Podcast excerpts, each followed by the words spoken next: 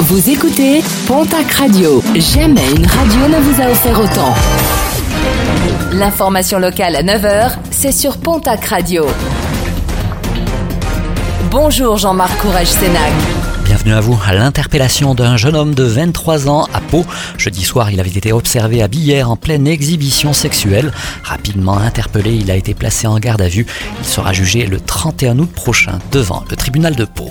N'oubliez pas de lever le pied, les contrôles routiers sont renforcés en ce week-end prolongé pour certains de la Pentecôte, des contrôles qui se poursuivent ce lundi avec un constat, le relâchement des automobilistes avec de nombreux excès de vitesse déplorés.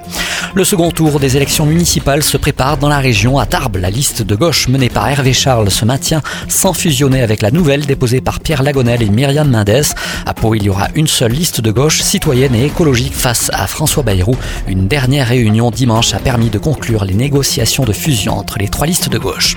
Aujourd'hui, lundi de Pentecôte, nous nous intéressons au parc animalier des Pyrénées, un parc qui se trouve à Argelès-Gazost, un parc qui a retrouvé son public le 21 mai dernier et un premier bilan dressé par Théo Couty, chargé de la communication au parc animalier des Pyrénées. Premier bilan déjà, c'est que euh, voilà, c'était important pour nous euh, que la réouverture du parc soit réussie et qu'on puisse accueillir les visiteurs dans les meilleures conditions de sécurité et que tout se passe bien. Donc euh, de ce côté-là, bah, la mission est pleinement remplie puisqu'on voit aussi que les visiteurs sont tous, sont tous voilà, solidaires, font attention et respectent bien les règles. Donc, donc déjà, ça c'est la très bonne chose.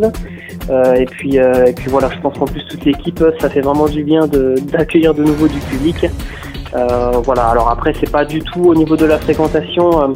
c'est pas le, week-end de l'année dernière hein, au niveau au niveau de la, de la, fréquentation, une fréquentation inférieure. Hein, mais bon, on s'y attendait. Il n'y a pas de il a pas de surprise là-dessus.